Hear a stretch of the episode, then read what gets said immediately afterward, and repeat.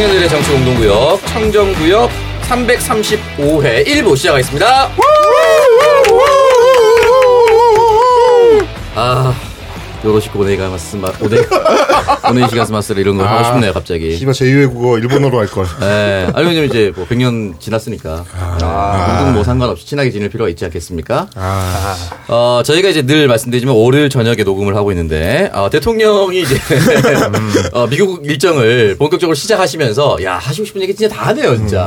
폭탄을 던져두고 가셨어요. 그 외에 저 게임 게임 하다 보면 네. 특히 이제 횡스크롤 게임이라고 하죠. 이제 네. 한 명씩 이제 깨뜨리고 보스 만나는 유형으로 되는 그 횡스크롤 게임 하다 보면 보스 mob들이 꼭 그 일종의 자기 쿠세가 있어요. 어. 습관적으로 하는 거죠. 습관적으로. 아, 우리 대통령도 일종의 이제 빌런이기 때문에 어디 나갈 생각만 하면 사고 치는 거를 쿠세처럼 해요. 음, 외신 만나가지고 사고 치는 거. 한일 정상회담 때도 요미우리 신문하고 인터뷰해가지고 이제 정직하고 아름다운 사람들의 나라 일본 네. 이지랄 했지 않습니까? 네. 네. 아 이번에는 워싱턴 포스트하고 그것도 나는 이해가 잘 안 가더라고요. 왜냐하면 제가 기억하는 워싱턴 포스트는 저는 항상 내가 대통령실 참모라면 요주의해야 되는 요- 외신이거든. 내가 찰떡같이 얘기해도 콩떡같이 알아들을 애들이에요. 아. 왜냐하면 대통령의 첫 번째 그 어, 한미 정상회담 기자회견 때 네. 대통령을 아주 곤란하게 했던 7초 침묵의 주인공. 아. 그게 워싱턴 포스트 기자였습니다. 아. 걔네는 윤석열 대통령을 여혐주의자라고 생각을 하고 있기 때문에 아. 언젠가 조질 생각만 하고 있어요. 음, 그것도 그 생각이 또 틀린 접근은 또 아니에요. 그렇게 어. 보이잖아요, 우리도. 어, 심지어 팩트, 잖아요 네. 어, 그러다 보니까 항상 조질 생각만 하고 있는데 워싱턴 포스트랑 사전 인터뷰를 하면서 일본에 대한 자신의 생각을 가감없이 밝혀버리면 안 되지 당연히 마사지 안 해줍니다. 마사지를 해줄 이유가 없죠. 워싱턴 포스트가 그런 질문했잖아요. 윤석열 대통령한테 작년 5월쯤인가요? 왜 윤석열 내각에는 남자밖에 없냐, 여자가 바- 없냐? 바로 뭐 요 질문이죠. 어. 어. 근데 했더니 바로 여성 장관 후보들 이렇게 내보내고 박순애를 내보냈죠. 맞아요. 박순애와 박순애와 내가 지난 방송하면서 박순애밖에 없다는 생각했었는데 잘 교육장관. 생각해. 김승희 있어요. 날라간 사람. 김승희 이제 쓴 사람. 보건복지부 장관 후보자. 일부러 네. 떨어뜨릴 날라갈. 사람, 날라갈 사람 내보냈다는 의혹이 있어요. 그저 국회의원 때저 지원받았던 G80을 자기 주머니로 쓱 집어넣었던 어, 입만 뽑게. 됐던 분이죠. 네, 김승희는 그래서 날라가고 박순애는 난 눈치가 빠른 사람. 그래서 조기에 학교로 복귀를 했습니다. 어 그렇죠. 아. 사퇴를 하기도 전에 학교에 강의를 개설했죠. 네. 어 대단한 분이었어요. 아니 근데 요즘 비행기 대통령 전용기에 와이파이 되죠? 어, 되죠. 일반 민항기도 됩니다. 아, 대통령기에 미- 와이파이가 안 되면 이건 무슨 개방신이야. 우리나라 죄송합니다. 선진국입니다. 자, 해외를 안 나가서. 네. 아니, 이걸 실시간으로 보고 있다는 거 아니야, 대통령은. 자기 욕 먹는 거를. 실시간으로 주무시거나 술 드시거나 안 보고 있거나. 어. 네. 그 자기 욕 먹는 거안 생각 보죠. 안할 걸요? 유튜브 보고 있겠죠. 그 이봉구 TV 이런 거. 보고. 아, 잘했다고. 네. 손흥민 축구 보거나. 이봉기 TV 얘기 잘했습니다. 네. 아, 조선일보에 이제 태평로라는 코너가 있습니다. 아, 네. 어. 썰풀이 하는 코너죠. 네. 아, 거기에서 공식적으로 인정을 해줬습니다. 어, 어. 아, 공개로 우리, 본다고? 우리 대통령은 어떤 분이냐? 윤 대통령은 마쿠 접촉 범위가 넓다. 정치인은 물론이고 교수, 기업인, 종교인, 기자, 유튜버 등과 수시로 전화하고 텔레그램으로 소통한다. 한밤중이나 새벽에 대통령 메시지를 받았다는 이가 많다.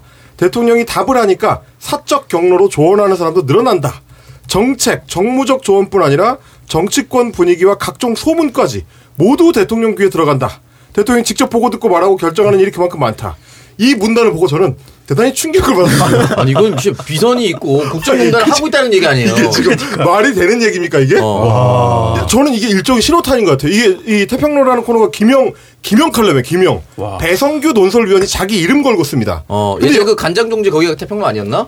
맞아요. 예, 예. 지금 이 얘기를 여기다 썼다는 얘기는 어. 조선일보도 아 씨발 좋댔다라는 생각을 하고 있다는 거예요. 이거는 흘리거나 어, 이 얘기를 안 하면 안 돼. 한데 태평로 정도 쓰려면 대가리 나쁠 수는 없거든. 그렇죠, 이거 그렇죠. 책임에서 자유로우려고 하는 거지. 우리도 들었었다. 어. 미리 깔아두는 거다라고 생각하신 거죠. 야, 요거 한번 보시면은, 그러니까 왜냐면 조선일보가 자사의 운명이 풍전등화에 달렸다고 생각할 때 명문들이 나옵니다. 아 그렇죠. 아, 엄청난 취재력을 발휘해가지고 어, 네. 온갖 얘기들 다 집어넣어서 전 국민을 향해서 경고음을 발신합니다. 우리 좀 살려달라고. 그 비슷한 게 이번 주에 태평로에 나오는데 아, 재밌는 얘기 많아요. 어느 때부턴가 대통령실 주변에서 59분 대통령이라는 말이 나왔다. 무슨 의미냐고 물어봤더니 이거 무슨 뜻일 것 같아요? 59분 동안 혼자 얘기한다고? 회의 시간 1시간 중에서 59분을 대통령이 말한다는 뜻이다. 그렇지. 아니 근데 이게 뭐 말을 잘하는 사람이고 머리에 든 게 많아서 그렇게 얘기한 것도 아닐 텐데. 뭔 그러니까 지 혼자 거야? 떠드는 거를 지금 계속 경계하는 칼럼이거든요. 이 내용이. 어, 그렇지. 어, 혼자 떠들지 말고 좀 쳐 들어라라는 내용이에요. 근데 유튜버 말을 들으라는 얘기가 아니야. 라는 걸 이제 지금 여기다 집어넣어 놓고 있는 아, 난 거거든. 너무 충격적인 게 아까 전에 뭐 언론인 뭐 그래 사적으로 이렇게 조언을 받고 할 수 있겠죠. 음. 근데 종교인이 들어가면 안 됩니다. 저는 그 윤석열 대통령이 지난 주말에 무조건 받겠다 싶은 소식 하나가 그 79학번 그 동기들 서울대 동기들이 칼럼. 어, 칼럼. 제 단체방에서 이제 나눠서 네, 아, 성렬- 그거 무조건 봤을 것 같아요. 칼럼의 내용이 이제 윤석열 서울대 79학번 동기들이 네. 어, 윤석열을 흔히 말하는 빨아주면서 우려하는 기사입니다. 네. 분명히 우려 지점이 있어요. 그쵸. 어. 근데 우려 지점인데 내용을 보면 흡족해 했을 것 같은 거예요. 막 초심을 잃지 않고 그거 보면은 마치 옛날부터 막 음. 되게 뭐 어려운 친구들 보면 외면하지 않았고 엄청난 그 미담 거의 음. 막 위인전급으로 나와 있는데 외면하지 않고 같이 가서 약 올렸다. 뭐 이런 건가? 근데 중요한 거 앞에 말씀드렸을 맥락을 보면 음. 우려하는 얘기인데 음. 우려한 거 지금 대놓고 하면 어떻게 될지 모르니까 친구라도 음. 그러니까 그걸 좀 숨겨놓은 것 같긴 해요. 아, 여러분 진짜 이번 주에 재밌는 것도 많이 나와요. 어. 저는 아주 두근두근한데 음. 그 워싱턴 포스트 기사도 지금 잘 보시면 조선일보 지금 이제 월간 조선에 소개된 그 동창들 얘기해 주셨잖아요. 네네. 신동아. 음, 아, 아, 신동아. 신동아, 어. 신동아 제목이 이렇습니다. 서울법대 7학번 동기들이 바라본 대통령 윤석열. 따옴표에서 석열아 먼저 손 내밀고 더 많이 들어라라고 지금은 뭐냐 손 내미지 않고 듣지 않는다는 거예요. 네.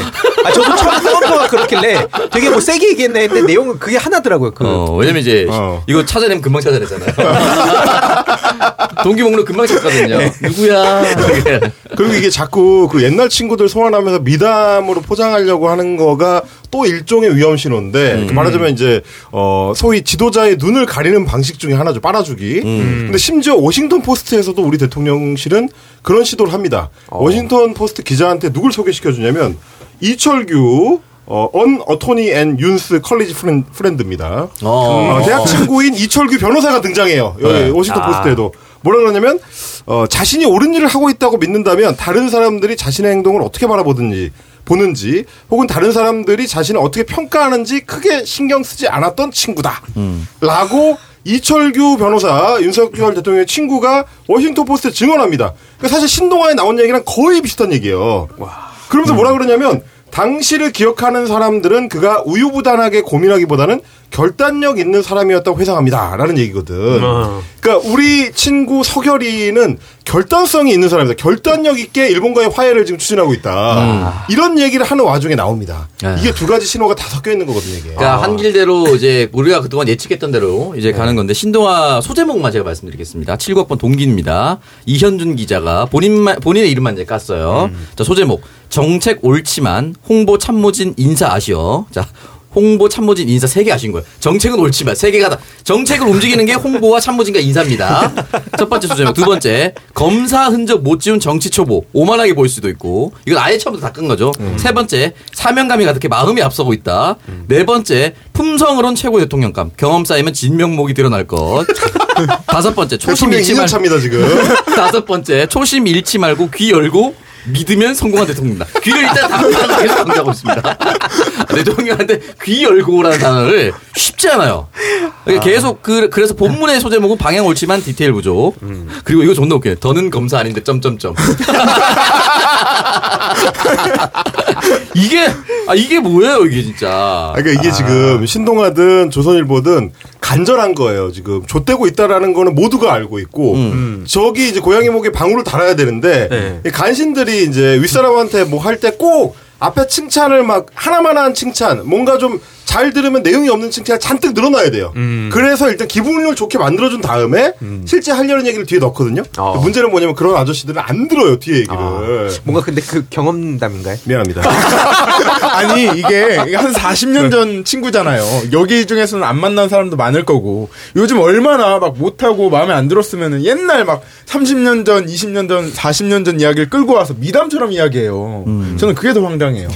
그리고 자주 연락을 해도요. 심평 변호사처럼 좀 조용히 하라고 하면 바로 조용히 합니다. 바로 전화네. 아, 대통령의 멘토 인터뷰 존나 이발 나발 털다가 조용히 하라고 이용이 그랬나요? 조용히 하니까 아, 그쵸. 요즘 인터뷰 좀 하면 안 될 것 같다고 이렇게 바로 근데 어 제가 이렇게 껴도 될 어, 누구시죠? 아, 괜찮아요. 예, 껴도 어, 됩니까? 아, 예. 김태현 기자 나오셨습니다. 네, 안녕하십니까. 축하합니다. 죄송합니다. 네. 웃긴 게 뭔지 압니까? 예. 우리 아무도 소개 안 했습니다. 아직 아직 지가 소개를 그냥 안 자연스럽게 들어왔으면 아, 되는데 지가 늦게 났다는 걸 본인이 이제 고백했어요. 아, 저는 죄송하고요. 사과가 빠르고요. 네. 아니 근데 윤석열 대통령이 그 예전에 헬마 형이 그 얘기했던 게 제가 아직, 아직도 기억이 나는데 이 외신 기자들을 외국인이라고 생각하는 것 같아요. 계속 존나 웃긴 지점이에요. 어. 여전히 그렇게 생각해서 이번에도 보니까 워싱턴 포스트 기자가 한국 사람이에요. 네. 미 셸 예희 리. 예, 예희 예희 씨예요. 예희 씨. 미셸이 아니라 우리가 몇 번 소개를 했지만 미셸 예히 리가 도쿄 아시아 지국장입니다. 네. 아. 한국계고 그래서 그 뭐지 어 아시안계 미국 그 리포터들 그러니까 아- 아시안계 미국 기자 연합회의 회장을 재임했나? 그러니까 미국 내에서 어. 꽤 파워가 센 사람이에요. 근데 젊은 한국계 여자로 보이니까 만만한 거죠. 그렇죠, 그렇죠. 근데 이, 이분 이제 트위터도 하는데 트위터를 잘 보면 죽일 듯이 항상 지켜보고 있어요. 기회만 노리고 있는 사람이거든. 그래서 이번 기사는 굉장히 정제돼서 그래서 나오긴 나왔더라고요. 근데 윤석열 대통령의 발언을 하나하나 그냥 있는 그대로 실어줬어요. 심지어 음, 음. 사진까지 실어줬는데 사진에선 개를 안고 있는 그런 사진들이 그게 졸라 웃겨. 더벅스탑스 히어 막 이런 거 사진 이렇게, 이렇게 하고 있는 거 막 옆으로 이렇게 뭐 하고 있는 거 이런 거 찍었습니다. 근데 이제 제일 웃긴 건 제가 이제 기자 시절 기자 처음 시작할 때 굉장히 연차가 높은 여자 선배가 있어요. 그 선배는 굉장히 그 집요하게 취재하시는 분이고 기사 잘 쓰시는 분인데 그분이 했던 말이 저는 이번 기사를 보면서 떠올랐어요. 음. 그 잘못한 사람이 있으면 그 사람 말을 하나도 빠짐없이 다 넣어주라고. 그리고 나중에 그걸로 때려주라고. 어. 네. 그래서 저는 사실 이제 이번 주가 굉장히 그 폭풍 전야예요. 그렇죠. 왜냐면 이제 민주당이 오늘 임- 똑같이 월요일에 송영기 대표가 이제 입국을 했어요. 네. 이제 흔히 말해서 대통령이 아무것도 가지지 않고 빈손에게로 돌아오더라도 민주당만 주목할 수밖에 없는 한 주가 될 수도 있거든요. 근데 대통령이 출발하자마자 신호탄을 쏴서 송영기고 나발이고 이 얘기만 도배게 됩니다. 자 간다 빵 하면서 시작한 거예요. 자, 그럼 이때 누가 이제 민주당은 표정 관리. 누가 제일 크대 최대 피해자인가? 대통령 값으로 분류된 금태섭 지원자. 아무도 보이지 않아. 이게 인생이 안 풀리려면 이렇게 안 풀리는 거야. 니고 나발이고 금태섭이 아무도 안 보여. 원래도 안 되는 상황에서 대통령이 더 센 걸 집어 던지고 민주당이 그 다음에 기다리고 있고 너에게는 아예 안 보여요. 아 니 워싱턴 포스트 기사를 가지고 얼마나 이제 홍보를 하고 싶었겠어요 대통령실에서.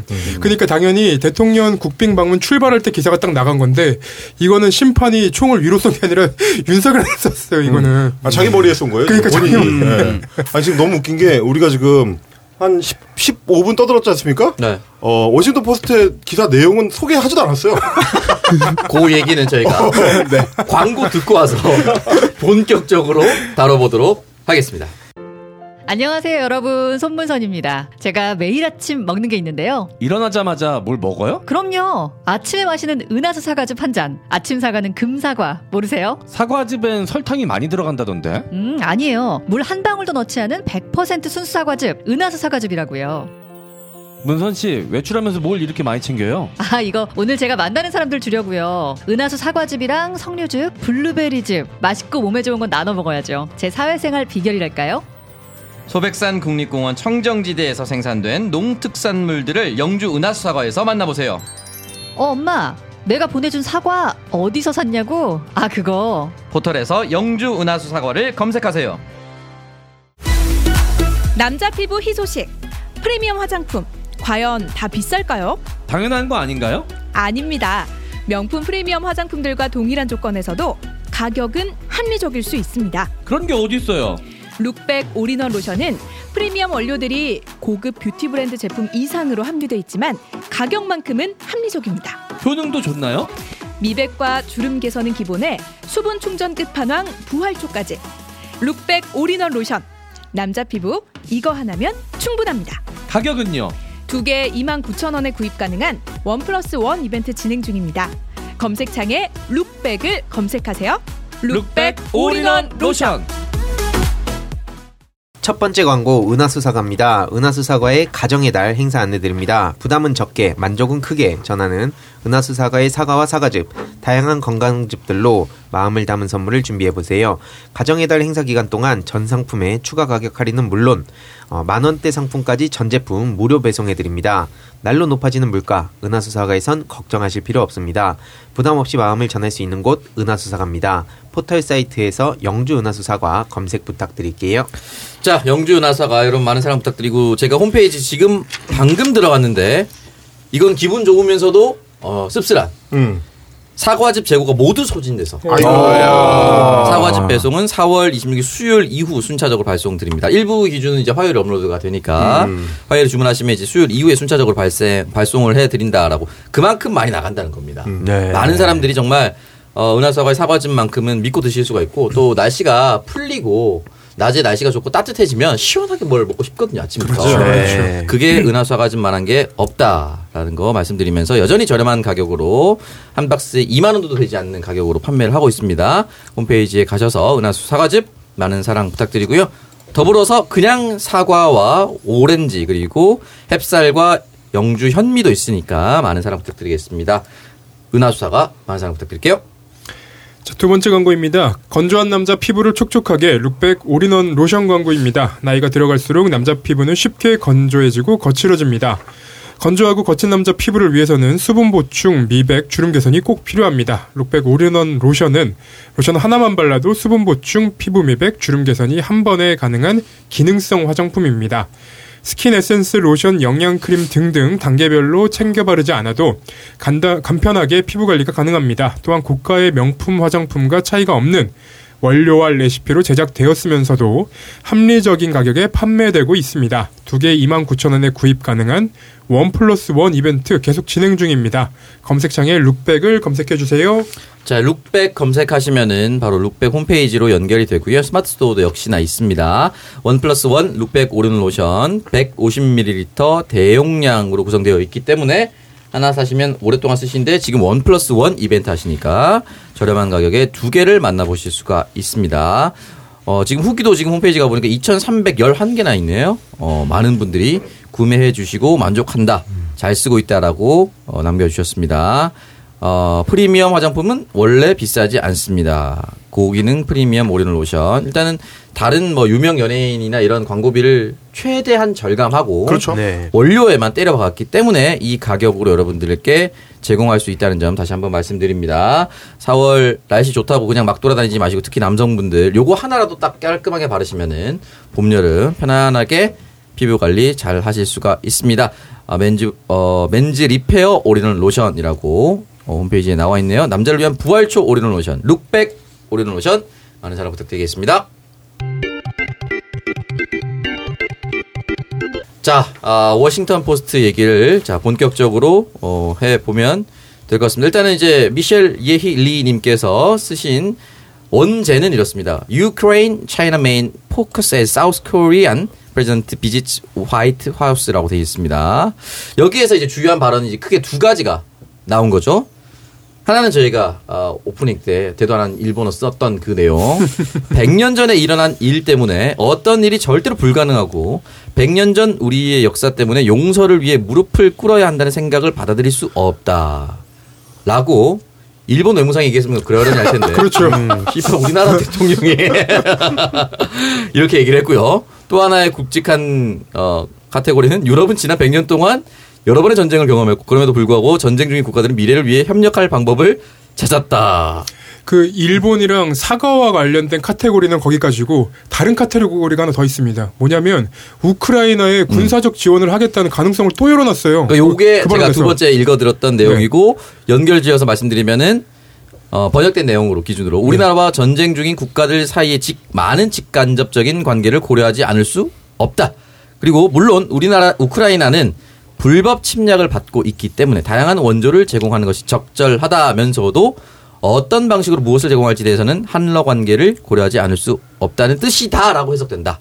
라고 되어 있습니다. 이게 오늘자로 보도가 많이 안 나오긴 했는데 지금 주 블라디포스톡 총영사관에서 긴급 공지가 하나 나왔습니다. 뭐라고 공지가 나왔냐면 앞으로 우크라이나와 관련된 의견이나 그런 발언을 하지 말아달라고 그리고 길거리 걸어다니다가 불량배가 시비 걸거든 도망가라고 그런 지금 공지가 내려왔어요. 윤석열 대통령 발언 하나에 우리 이제 교민들한테 보내는 교민들한테 거죠? 보내는 네. 공지입니다.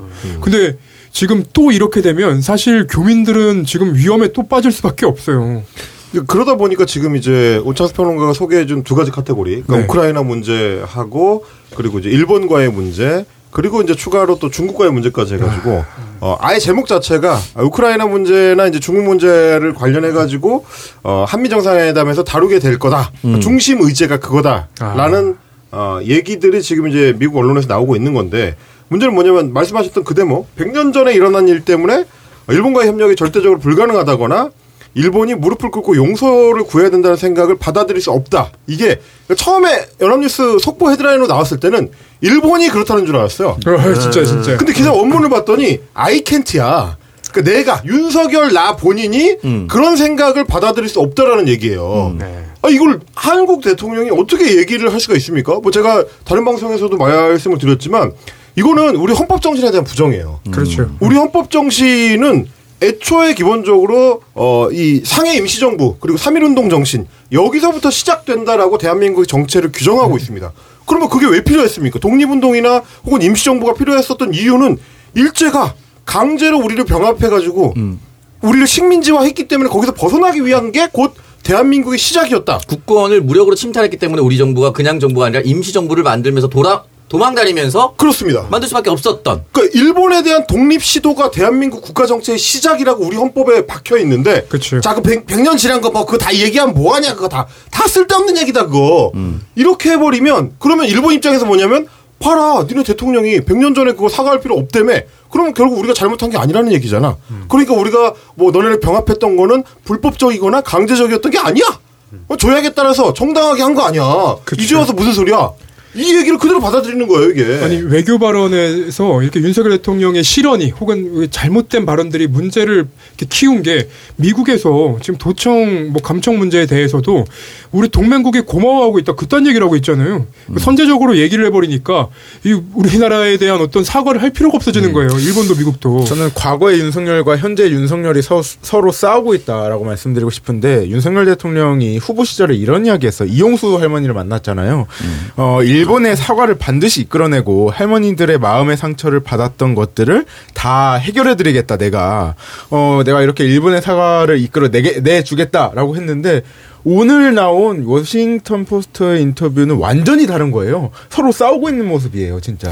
아니 그리고 워싱턴 포스트 발언 중에 어떤 얘기가 있었냐면 우리는 설득 나는 설득하려는 노력을 최대치로 했다라는 말도 들어가 있어요. 그렇죠. 국민들한테 설득을 최대치로 했다. 야, 그럼 이거 어떤 설득, 뭐, 압수수색하면 설득되는 겁니까? 뭐, 말이 안 되는 얘기를 계속하고 있어요. 그래서 뭐 결단이 필요한 시점이다 이렇게 얘기를 그렇죠. 하죠. 지금 이제 유독 일본과의 관계에 대해서만 특히 피해 당사자가 있는 사안을 두고 자기가 결단을 한다 라고 이야기를 하는 건데 그거 민사 사건이고요. 민사에 따라서 우리가 어, 정당하게 그 채권을 가지게 된 피해자들이 있는 사안입니다. 그렇죠. 이걸 자꾸 대통령이 뭉개면서 마치 뭔가 가상의 어, 피해를 요구하는 한국 국민이 있는 것처럼 행동하면 안 돼요. 무슨 뭐 무릎을 꿇고 용서를 구해야 한다.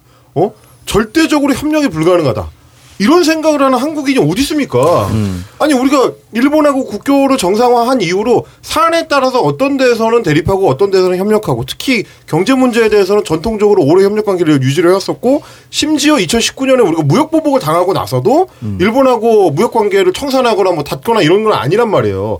누가 절대적으로 협력이 안 된다고요? 항상 협력을 해왔는데. 그렇죠. 이게 웃긴 게 저희가 볼 때는 일반 국민들 볼 때는 윤석열 대통령이 이런 모습이 경빈이 형 말한 게 약간 섀도 우 복싱 같거든요. 아예 없는 거잖아요. 이런 사람 대한민국에 정말 소수거든요. 일본이 완전 막 일본 국민 전체가 납작 엎드려가지고 한국에게 죄송하다 이렇게 해야 우리가 뭐 대화가 시작된다 이렇게 생각하는 사람 진짜 없어요. 근데 윤석열 대통령 혼자 허공에다 막 주먹질하고 있는 게 얼마나 웃겨요. 원래 그 대선 후보 때부터 허공이 계속 계속 했으니까 그게 이 연장선이라고 보는데 제가 아까도 다시 말씀드렸지만 100년 전 우리의 역사 때문에 용서를 위해 무릎을 꿇어야 한다는 생각을 받아들일 수 없다 기시다라고 해도 이상할 게 하나도 없어. 그렇죠. 이게 일본의 어떤 주요 정치인의 말이다라고 해도 우리가 항의하거나 어떻게 그런 얘기를 할 수가 있느냐 공식 석상에서 라고 할 수 있는 소재인데 그걸 우리나라 대통령이 시입으로 다니니까 근데 답답한 지금 거죠 지금. 대통령 자신이나 대통령실 사람들은 이 말에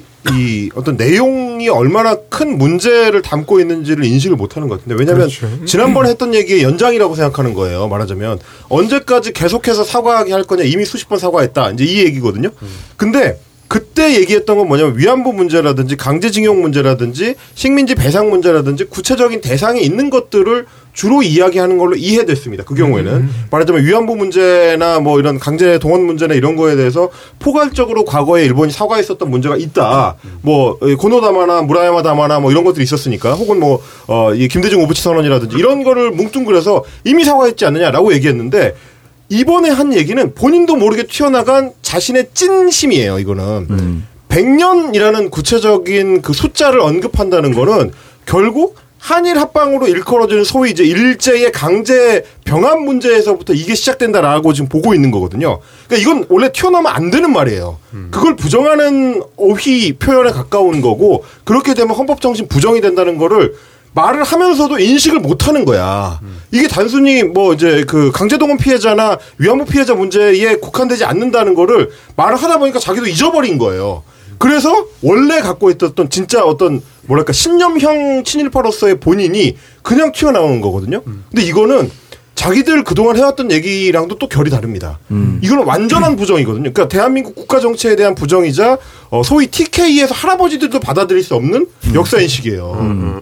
그분들이 이상한 사람들이 아니거든요. 그러니까 보수적인 정치 성향을 갖고 있었다고 해서 일제의 강제 병합에 대해서 긍정한다거나 그 역사적인 맥락을 이해한다거나 이러지 않습니다.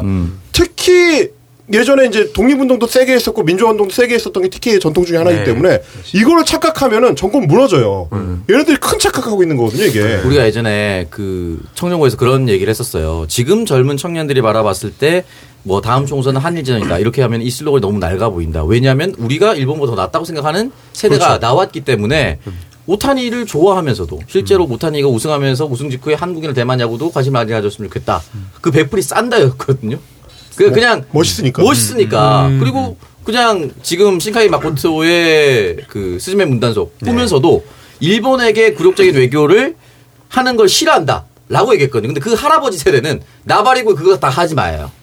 훨씬 더 심하고 총선 한일전이라가 먹힐 수 있는 그 세대한테 그 세대가 영원히 살아 여전히 살아 있고 투표권을 가지고 있는데 이 짓거리를 한다는 것은 말도 안 되는 거. 세대 통합을 하고 있습니다. 어쨌든 다른 의미로. 그렇죠. 아, 저는 그- 진짜 이게 무섭다고 보는 게 앞부분에 수많은 우리가 계속 비판했던 문제가 터졌으면 최소한 대통령실에서 누구라도 원래 말려야 되는 거고 대통령도 네. 그럼 워딩이 달라져야 되는데 그럼요. 그 이후에 일본 외교청서 나왔을 때 역대 정부의 그 정신 계승한다는 걸 누락시키고 아예 독도 영유권 얘기까지 들어가서 또 난리가 났지 않습니까? 음. 그럼에도 불구하고 오늘 이런 워딩이 나왔다는 건 그냥 아예 들을 생각이 없다는 거예요. 앞부분에 저희가 뭐 윤석열 주변 사람들이 막 둥둥 띄워주는 척하는 그런 얘기들 보고 취하면 안 된다 했는데 지금 그냥 자기 이게 엄청난 소신이고 음. 원래 난 이런 스타일이었고 그냥 검찰총장뿐만 아니라 자기가 걸어왔던 그 삶을 대통령이 돼가지고 하고 있기 때문에 이거는 TK부터 국민의힘 내부에서 나중에 어떻게 수습할지 좀 지켜봐야 된다 봅니다. 아니 이 지금 일련의 상황들을 쭉 살펴보면 사실 저는 계속 전쟁 준비하고 있는 거 아닌가라는 생각이 자꾸 들어요. 왜 그러냐면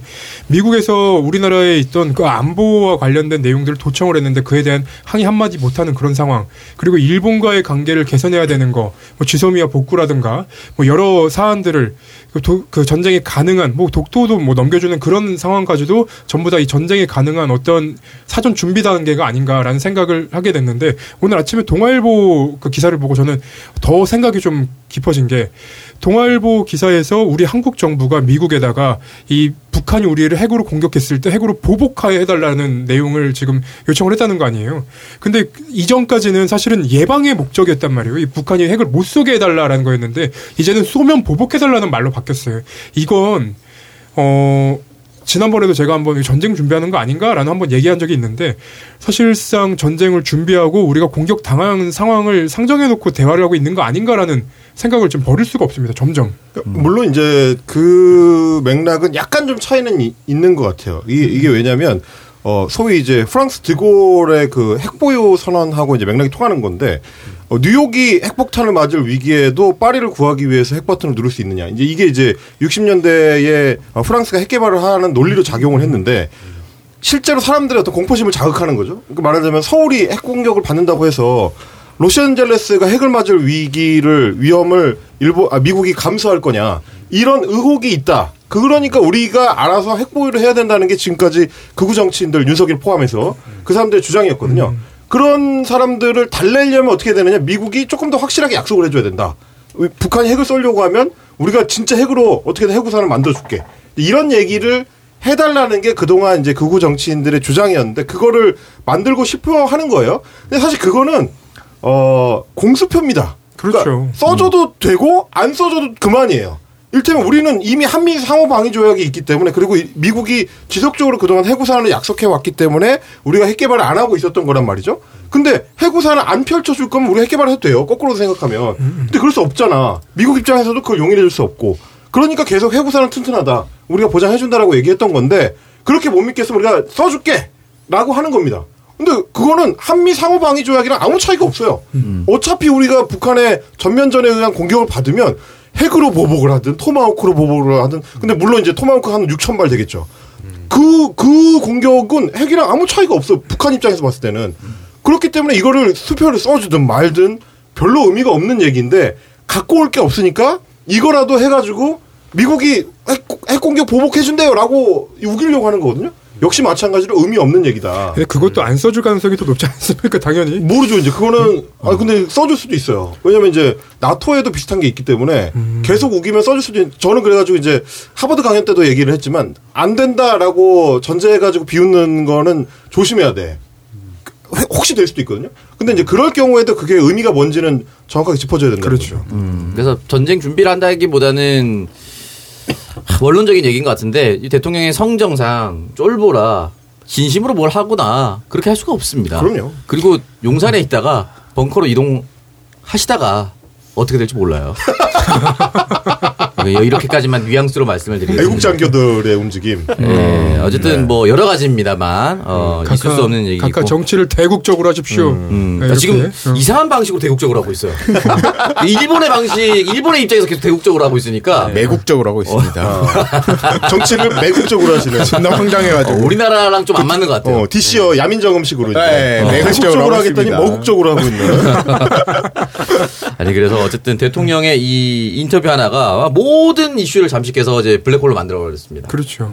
출발해서 이제 저는 사실 어. 오늘 워싱턴 포스트 인터뷰를 보고 약간 안심한 게 뭐냐면 혹시나 극우 지금 국민의힘 세력들이 내심에는 정상적인 역사관을 갖고 있거나 사고를 할 수 있는 가능성이 있는데 표 때문에 저러는가라는 걱정이 좀 있었어요. 아. 여차하면 끊어냈을 때 왜냐면 이준석을 보니까 이제 그런 걱정이 있었단 아. 말이야. 이준석처럼 이제 5.18이나 뭐 4.3이나 혹은 뭐 일제에 대한 어떤 태도나 이런 데에서는 정상적인 사고를 할 수 있는 것처럼 보이는 네. 그런 경우가 있었으니까 아 벗어나 버리면 어떡하지라는 걱정을 했는데 오늘 하는 꼬라지를 보니까 저건 그냥 신념이구나.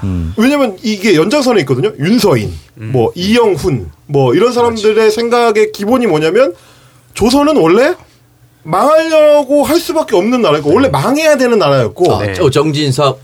그래서 네. 정치적으로 그게 이어지는 거예요. 어, 오탄이 오늘 보니까 윤석열도 같은 의식을 공유하는 거야. 네. 조선은 원래 망해야 될 나라고 그러니까 1910년에 있었던 그 조치는 일본이 사실상 우리를 병합해 준 것이고 우리한테 도움을 주기 위한 과정이었고 그래서 우리가 이제 근, 근대화가 됐고 잘 살게 됐다.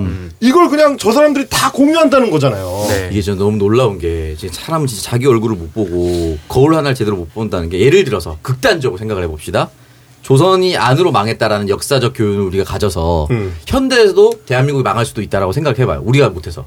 그러면 그게 문재인 정부가 못해서 망하는 걸까요? 윤석열 정부가 못해서 망하는 걸까요? 네가 생각하는 내부에서 망하는 건 너 때문이야. 정신을 똑바로 차려야 돼요. 망해도 너 때문에 망하는 거. 만약에 내부에서 망한다는 것을 우리가 인정한다면 너 때문에 망하는 겁니다. 지금 이 상황이. 지금 국력이나 위상이 나라 위신이 지금 다 족밥으로 되고 있습니다. 일본에서 계속 칼럼이 나오고 있잖아요. 왜냐면 현 정권이 너무 이상하게 다 받아주고 있기 때문에 정권 교체가 되면 다시 원점에서 다시 시작해야 될 것이라는 일본 칼럼이 나오고 있습니다. 그러니까 저번에 제가 말씀드렸잖아요. 일본은 우리나라를 믿지 않는다고. 아니 그리고 일본 그리고 얘네들이 국민들이 정권 교체 다시 걸 알고 있어. 이게 정상이 아니거든. 그 일본 국민들이 매 대통령 우리나라 대통령이 나올 때마다 여론조사를 하는데 일본이 역대 가장 좋아하는 대통령이 윤석열 대통령이에요. 아니 지난번에 이코노미스트인가 어디 이제 번역한 기사를 봤는데 거기서 워싱턴 정가를 취재를 했는데 한미 정상회담 앞두고 되게 이상해 한다는 거예요. 야왜 니네 반도체랑 자동차 얘기 안 하냐? 이 얘기를 아, 워싱턴 정가의 주변 사람들이 한국 특파원이나 혹은 뭐 영국 특파원이나 이런 사람들 한다는 거야. 의아해 한다는 거예요. 음. 아니 왜 한국 정부는 어 이익이 상충되는 문제가 지금 당장 걸려 있는데 어. 그 얘기를 미국을 향해서 꺼내지 않느냐. 정상회담에 당연히 꺼낼 거라 생각했는데 왜 안 한다고 하냐.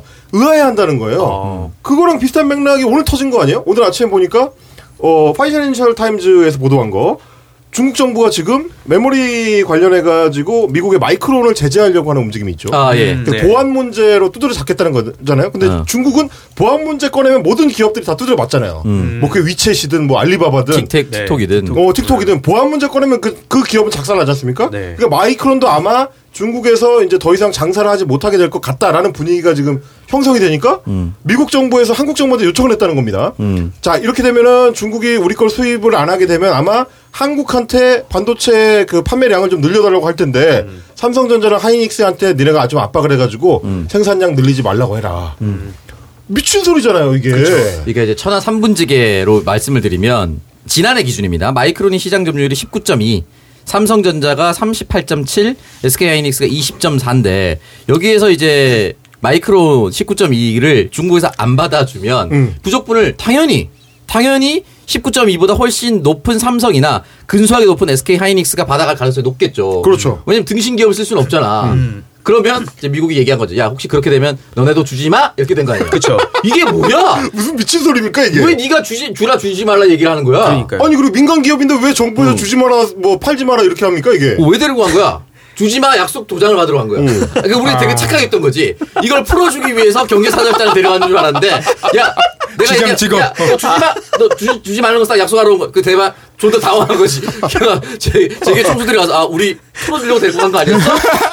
아, 심지어 존나 웃긴 게 뭐냐면, 아까 이제 하이닉스 다니는 친구한테 이제 전화를 해서 물어봤더니, 야, 우리 더 팔고 싶어도 못 팔아. 왜, 왜, 왜 못 팔아? 그랬더니, 미국에서 그 5% 룰로 가드라일 쳐놨잖아요. 10년 동안 어, 중국에 대한 투자금이 5% 이상 되면 안 된다. 예. 그걸 해놔서 생산 라인을 못 늘린대. 아. 라인을 못 늘리기 때문에 중국에서 더 팔라고 해도 미국이 묶어놔서 팔지 못하니까 약 올리냐 이제 이런 얘기 가 나오는 거예요. 하이닉스하고 삼전 입장에서는 물론 그것도 문제지만 그렇다고 아니 중국에서 팔라고 하는데 우리 보고 팔지 말라는 게 말이 되냐고. 그쵸. 근데 그리, 그리고 이 얘기를 뒤집어서 보면 뭐냐면 지들이 지금 주- 미국은 계속 중국하고 싸워서 우리 앞으로 이제 안볼 사이처럼 하고 있지만 사실 저거는 몇 년 있으면 중국하고 관계는 풀릴 거고 그때 되면 마이크론이 다시 중국에 진출해야 되는데 그 사이에 점유율을 삼전이랑 하이닉스 다 가져가면 마이크론 망한다.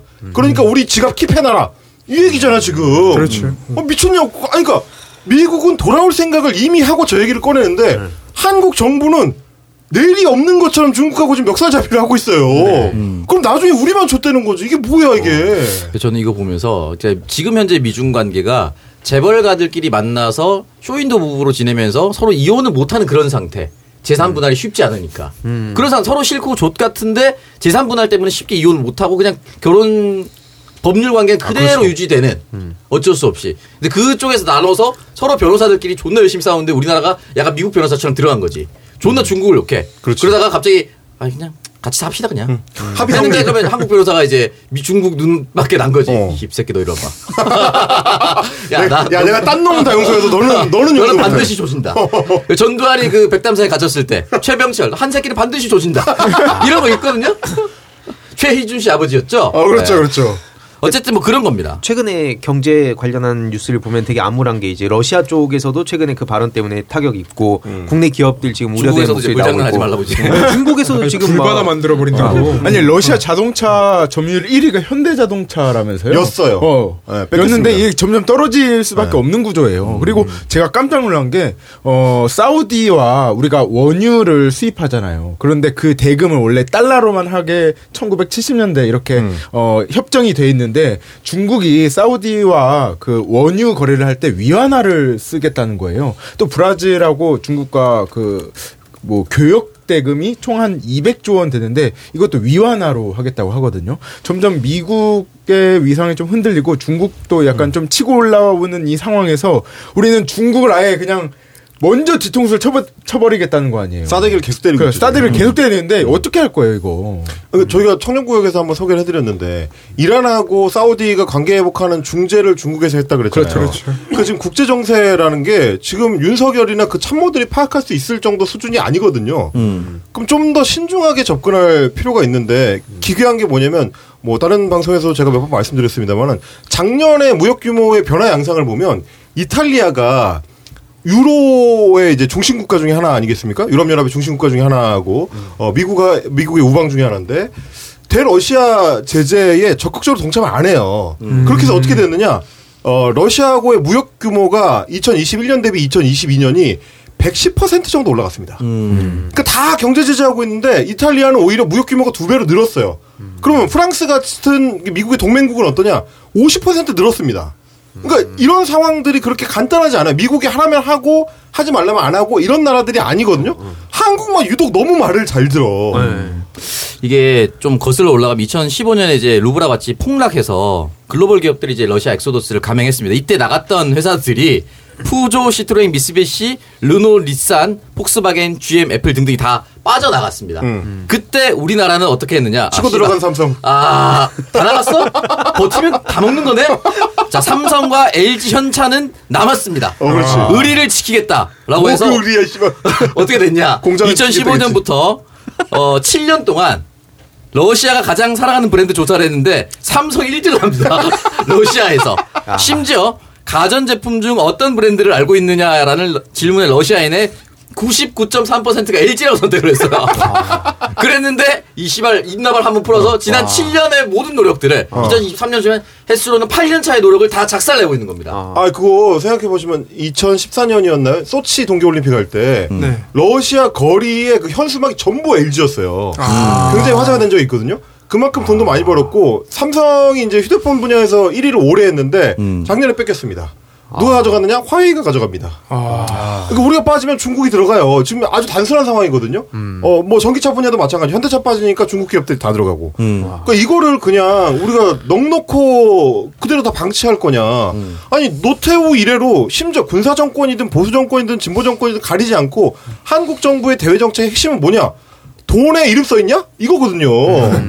아니 뭐 돈 벌어오는데 그런 게 어딨어. 러시아에도 가고 중국에도 가고 하는 거지. 재벌집 막내 아들의 그 회장님이 나와서 얘기하지 않습니까? 그 첫째 아들이 이제 이성민 씨가 연기한 회장님이 초밥 알 그래서 밥알 개수 몇 개고 하고 나올 때 그렇지. 나올 때 이제 윤재문 씨 첫째 아들입니다. 말해요. 그래서 아 그래 아버지 우리 1등해요. 1등 했어요 국내에서 이렇게 얘기하니까 이성민 씨가 얘기하죠. 니 어디 전국체전 나가나?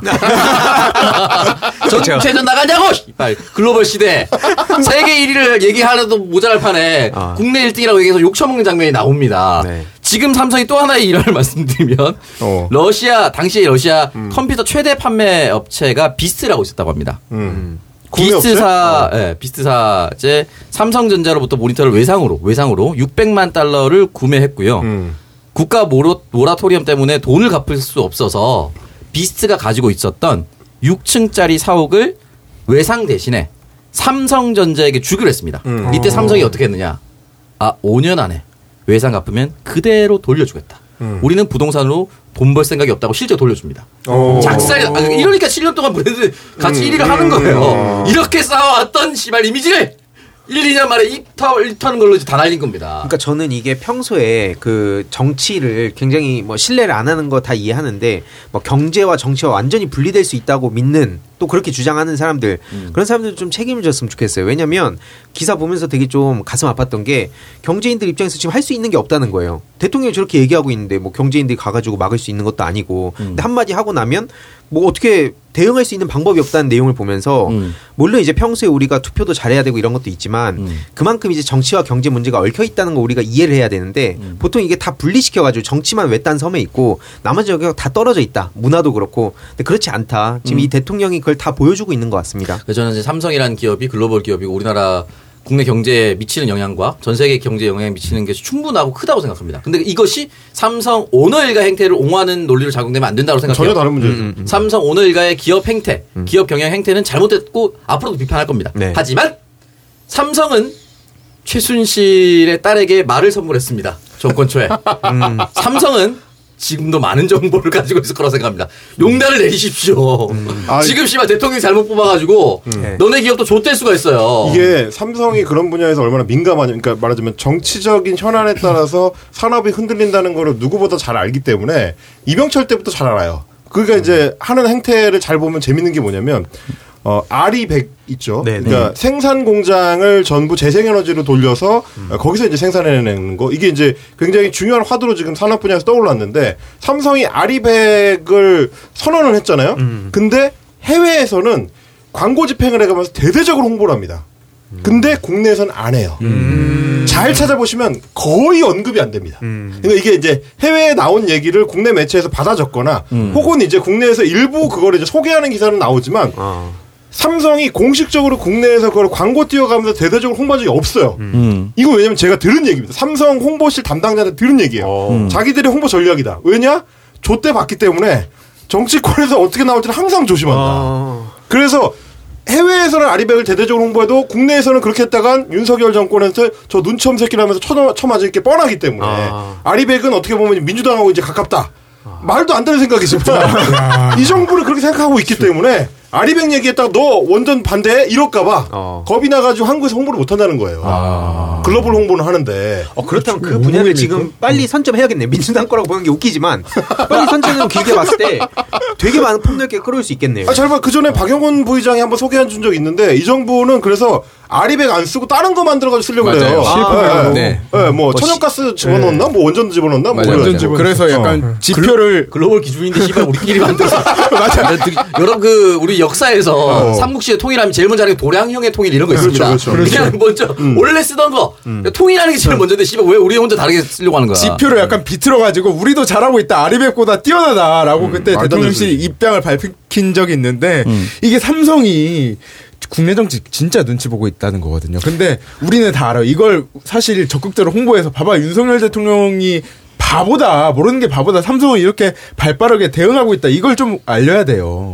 그리고 기사를 찾아보니까 2022년 9월 15일 기사네요. 삼성전자도 아리백 가입 신환경 경영 전략 발표라고 돼 있는데 중간에 문단에 이렇게 돼 있습니다.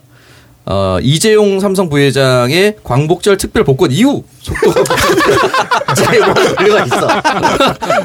뭐가 뭐가 이제 걸려가 있어. 아, 그러니까 여러 가지가 있는데 저는 이제 이재명 대표가 저 몰래 쓱 이재용 부회장 만났으면 좋겠습니다. 같은 이씨 아닙니까? 이렇게 뭐 말도 안 되는 얘기 하면서라도 아리백 알지요? 이대로 무너지면 안 되는 거 아닙니까? 이렇게 이렇게 얘기를 해야 됩니다. 사실은 진짜 너무 슬퍼요. 제가 아까 다시 말씀드리면 삼성 오늘가는 여전히 계속 비판하지만 삼성이라는 그룹과 또 그 유관 기업과 또는 뭐 또 다른 어, 협력 관계 기업 그리고 거기서 일하고 있는 대한민국 국민들 이거 굉장히 중요한 거예요. 우리나라 기업이 치고 나가고 잘 되길 바라잖아요. 누가 잘 안 되길 바랍니까? 그런 상황에서 대통령과 정부가 이 기업들을 도와줘도 모자라. 특히 씨발 보수가 음. 그렇게 친 기업을 외치는 새끼들이 기업을 제일 조지고 있어요 지금. 왜 이런 거 도대체? 음. 그래서 굉장히 힘든 나날들이 계속 이어지고 있다. 그래서 저는 삼성에서 그 최순실의 딸을 찾아냈던 것처럼 음. 이번 정권은 내가 말 안 해도 우리 모두 알고 있지 않나요? 어디 찾으면 되는지. 한 사람만 도청하면 돼요. 한 사람만 이렇게 어떻게 지내는지. 그리고 잘 찾으면은 그분만 알면. 금방 우리가 함께 할 수 있어요. 태평로 말고 이제 조선일보 일면에 어, 그렇지, 그렇지. 정보 아. 올릴 수 있는 거. 그렇지, 그렇지. 한겨레 누구도 있을 겁니다. 어. 이거 CCTV. 있잖아, 그런 거. 아, 있잖아요. 우리 다 함께 연대할 수 있습니다. 아, 그럼, 그럼. 그거 다시 금태서 또 3당 만들고요. 어. 그래서 다시 사자구도로 민주당이 다시 쉽게 이제 대선 이기고 이렇게 갈 수 있는 방안들이 있잖아요. 아, 아, 그러면 금태서 아, 왜 이렇게 대선 후보 될 수 있어요 금태서. 아, 될수 있어, 아. 그럼 아, 응원합니다. 될수 아, 있지. 네. 굳세와라 유승민 이렇게 했다가 이제 처발릴 수도 있겠지만 그러나 대선 후보 한번 될 수 있어요. 이거는 나라를 위해서 진짜 구군이 달려 있습니다. 이거는 정말 어, 삼성이 정보를 가지고 있을 거라 보거든요. 힘을 내시기 바랍니다. 이거 조금만 용기를 내시면 돼요. 회장님 광복절 특사 이렇게 어떻게 될지 몰라도요. 음. 다음에 민주당 정부에서 또 잘해줄 수 있잖아요. 기업이 개 작살 나는 것보다 살짝 갔다가 빨리 나오는 게 더 낫지 않을까. 이 경영 전략 잘 파- 정부 판단해야 돼요 기업에서도 정신 차려야 돼요. 삼성은 근데 이재용이 없을 때도 잘 되지 않나요? 그렇습니다. 그래서 더더욱. 어, 이번 기회를 발로 삼아 아, 그래서 굉장히 슬픔 이런 얘기를 이제 우스갯소리를 하는 것 자체가 굉장히 슬프고 그리고 다 우스갯소리가 아닌 게 그건 또 실제로 그렇게 되길 바라니까 나는 또 근데 되게 아, 요즘 나- 느끼는 게 빨리 내려오셨으면 좋겠어요. 세상이 되게 가스라이팅하는 느낌이에요. 나 내가 비정상이 아닌가라는 생각이 자꾸 들어요. 윤석열 대통령이 하루하루 발언하는 거 보면 음. 야 이게 씨, 내가 잘못된 것 같다라는 생각을 할- 하, 게 되는데 어. 이런 생각 갖고 계신 분들 꽤 많을 겁니다. 아, 그리고 뭐 네, 네. 이제 요 얘기만 하고 바로 이제 광고로 넘어갈 텐데 그 윤석열 대통령과 친하고 흔히 말하는 친윤으로 불린다거나 아니면 뭐 정권의 아팔수라고 불리는 그런 사람들도 어, 사태의 심각성을 알고 있습니다. 상황 상황 때문에 바보는 아니다. 상황 때문에 그런 분들이 아, 있어요. 음. 저- 저 누구라고 얘기하지 않겠습니다만 하여튼 다 이- 비슷한 인식을 공유하고 있습니다. 아니, 창석형이 얘기하니까 아까 그 미디어 오늘 기사에 왜 우리 정부, 우리 대통령은 외신이랑만 이제 대화를 하냐, 음. 인터뷰를 하냐 하면서 맨 뒤에 이제 뭐가 있냐면 비서관, 뭐 행정관, 뭐 여러 명한테 전화했는데 아무도 전화를 받지 않았다라는 그 내부에서도 상황의 심각성, 음. 답변할 수 없다는 내용들을 갖고 인식하고 있는 거 아닌가. 예. 음. 알겠습니다. 어, 저희 어, 대통령이 더 이상 큰 실수하지 않고 돌아오시길 어, 제발 우리 기업에게 에, 대통령이 스스로 나서서 생채기를 내는 일들을 하지 않고 조용히 돌아오시길 바라고요. 하지만 하버드 연설 기대할게요. 저희는 광고 듣고 와서 마지막 코너로 가겠습니다. 소백지향 홍삼 건강상식 스피드 퀴즈. 그 면역력 떨어지지 않게 누구나 꼭 챙겨 먹어야 하는 거. 인삼, 아니 아니 체질에 상관없이 누구나 먹을 수 있는 거. 어, 그 홍삼, 홍삼에 들어가 있는 사포닌 성분이 가장 많이 들어간 브랜드. 장관장, 아니 아니 그 브랜드만큼 사포닌이 들어가 있지만 가격은 절반인 홍삼 제품. 아, 소백지향 홍삼. 그렇지 사포닌 성분인 진세노사이드 함량을 높이는 기술로 특허까지 받고 합리적인 가격에 포장은 고급스러워서 선물용으로도 좋은 그 홍삼 제품 소백지향 홍삼. 당신의 면역력에도 마스크를 씌워주세요. 소백지향 홍삼. 포털 사이트에서 소백지향 홍삼을 검색해 주세요. 언니, 나 요즘 운동도 못하고 기름진 음식을 많이 먹어서 그런지 혈관이랑 중성지질 관리가 필요하대요. 그래? 그럼 깨끗한 혈행 관리를 위해 코어 오메가3를 먹어. 코어 오메가3? 코어 오메가3는 체내 흡수율이 높은 RTG 오메가3를 사용해서 혈행 개선과 중성 지질 개선의 효과를 인정받았고 루테인과 비타민 A를 넣어 눈 건강까지 한 번에 케어하는 복합 기능성 오메가3야. 오, 믿을 수 있는 건강 기능 식품이네? 그럼 온 가족이 같이 먹어야겠다. 그래서 2 플러스 1 이벤트 중이야. 가격도 합리적이네. 혈행 개선과 눈 건강을 한 번에. 검색창에 코어 오메가 3를 검색하세요. 세 번째 우리 가족 건강 지킴이 소백지향 홍삼입니다. 소백지향 홍삼의 가정의 달 행사가 시작됐습니다. 어린이날 선물로 제격인 키즈통통 홍삼 젤리는 물론이고 근로자의 날, 어버이의 날, 아, 스승의 날 선물로 좋은 다양한 홍삼 제품을 지금 소백지향 홍삼 홈페이지에서 만나보실 수 있습니다. 1년에 딱 세 번만 진행하는 전 제품 3 플러스 1에다가 추가로 기존 회원분들, 신규 회원분들, 모든 회원분들께 10% 할인 쿠폰까지 발행해드리는 소백지향의 가정의 달 행사 선물할 곳 많은 5월의 딱입니다. 가성비 좋은 진짜 홍삼 소백 지향과 함께 좋은 선물 부담 없이 준비해 보세요. 포털 사이트에서 소백 지향 홍삼 검색 부탁드립니다. 자, 소백 지향 홍삼입니다. 많은 분들이 홍삼을 뭐 다들 믿고 드시고 홍삼 알러지 있다는 분들은 거의 뭐 못 들어봤을 정도로 음, 홍삼은 네. 누구에게나 사랑받는 어, 건강 보조 식품이라고 보실 수가 있습니다. 특히 저 같은 경우 홍삼 굉장히 잘 받아서 음, 체력 떨어졌다 싶을 때마다 한 포 때리는 거죠. 네, 몰래 몰래 탕비실에 들어가서 뜯어 먹고 있습니다. 소백지향 홍삼. 딱 지금 아니 먹으라고 일주- 놔둔 건데 왜 몰래 먹어요? 네, 그냥 몰래 먹는 게 좀 약간 익숙해요. 몰래 해야 스릴 있잖아요. 스릴이 있어요. 네. 몰래 먹는 게 차에서 맛있죠. 먹고 네. 탕비실에서 네. 괜히 하고. 돈 낼 수 있는데도 몰래 먹고 싶어요. 아, 몰래 먹는 아, 거 맛있죠. 아, 네. 그 맛이 있습니다. 자, 소백장 홍삼 홈페이지 한번 방문 부탁드리고요. 1, 2주 지나면 딱 말씀하셨다시피 가정의 달 5월입니다. 주변에 선물하실 곳도 많고 음. 어린이날도 어린이 홍삼 뭐 젤리라든지 이런 것들도 있으니까 어린이날, 어버이날, 스승의 날 등등 선물하실 때 음. 아낌없이 소백장 홍삼을 찾아주시면 좋을 것 같습니다. 소백장 홍삼입니다. 네 번째 프리미엄 오메가3 코어 오메가3 광고입니다. 기름진 식사, 운동 부족, 스마트폰 중독 등등 현대인의 일반적인 생활 습관이 나와 우리 가족의 혈관과 눈 건강을 위협하고 있습니다. 나와 우리 가족의 깨끗한 혈관과 눈 건강을 위해 코어 오메가3를 추천드립니다. 코어 오메가3는 체내 흡수율이 높은 RTG 오메가3를 사용해서 깨끗한 혈관과 중성 지질 개선의 효과를 인정받았고 루테인과 비타민 A를 넣어 눈 건강까지 한 번에 케어하는 복합 기능성 오메가 3입니다. 믿을 수 있는 건강기능식품으로 1개월 분량을 13,000원에 구매할 수 있는 2 플러스 1 이벤트가 진행 중입니다. 또한 편리한 무료 배송 혜택의 2 플러스 1 정기 배송 서비스를 시작합니다. 검색창에 코어 오메가3를 검색하세요. 자, 코어 오메가3 역시나 포털 사이트에서 검색하시면 바로 나오고요. 스마트 스토어 그리고 그냥 코어 홈페이지에 가보시면은 코어업 그리고 코어 류신 코어 오메가3 어, 구매하실 수가 있습니다. 2 플러스 1 3개월분을 한 번에 저렴하게 구매하실 수도 있고요.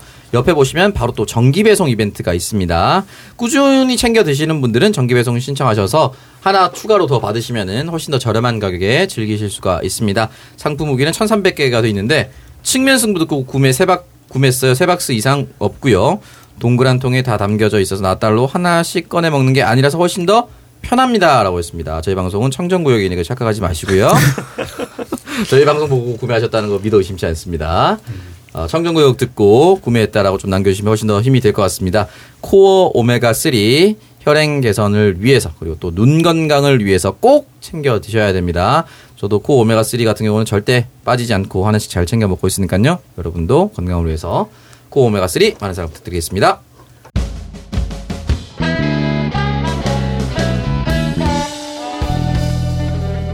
자, 아, 오창석의 인사이드. 아, 굳이 부제를 달아보면 이제 정신머리 없는 것들이라고 좀 말씀을 좀 드리고 싶어요.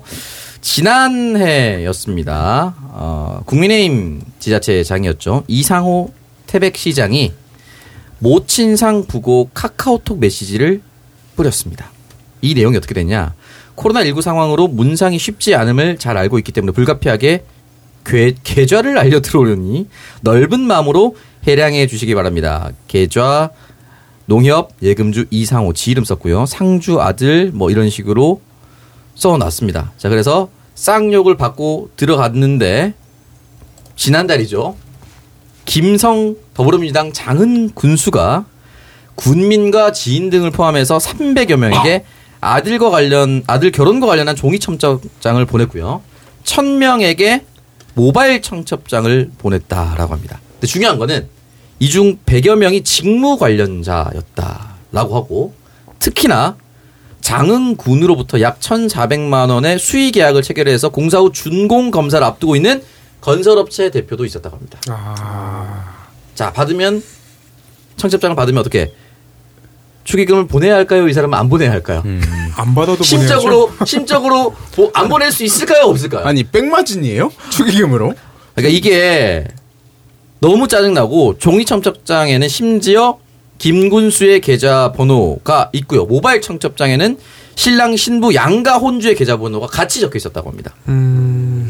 그리고 김성 군수 같은 경우는 장군 공무원에게 아들의 청첩장을 보내는 일을 신청하기도 했다고 합니다. 그러니까 시키킨 거죠. 이런 부분이 걸리니까 직무 관련자 105명을 포함해 총 175명에게서 받은 축의금 약 2,400만 원을 돌려준 것으로 확인이 됐다라고 하고요. 다만 20 175명. 어, 네? 175명에 2,400이면은 다들 얼마씩 낸 겁니까? 200만 200명에게 2,400만 원이면 한 20만 원 되나요? 아니다 아니다. 10만 원? 10만 원보다 조금 넘네요. 음, 저는 사실이라고 보지 않고요. 아니 그리고 심지어 이게 공무원 행동 강령 위반이더라고요. 맞아요. 음. 예, 그뭐 군수나 뭐 시장도 당연히 다 어, 공무원이기 때문에 네. 제가 찾아보니까 이게 뭐 2008년 글 같은 것도 보니까 공무원 행동 관련 강령 관련해서 직무 관련자 또는 직무 관련 공무원에게 경조사 통지를 명시적으로 제한하고 있다. 음. 그 그냥 보내면 안 돼. 법 위반이에요. 법령 위반이에요. 그, 아니 정치인들은 원래 지역 구민에게 음. 어뭐 저기 결혼식이나 음. 장례식장에서 축의금이나 부조금 내는 거 안 되거든요 원래. 음. 근데 받는 것도 사실 제한돼 있어요 이렇게. 음. 근데 어떻게 이렇게 당당하게 할 수 있죠? 그리고 제가 하나 더 가져온 게 김순호 구례 군수입니다. 역시나 더불어민주당 소속이고요. 내부 게시판에 자녀의 청첩장을 게시했고요. 전 직원이 열람할 수 있는 곳에 올렸다고 합니다. 그리고 과장급 직원이 스스로 알려주는 사람으로 나서서 알렸고 축의 계좌는 가족 명의로 올라가 있다라고 합니다. 그래서 왜냐면 또 자기 걸 올리면 안 되거든. 음, 그래서 그래서 가족 계좌를 올리는 거야.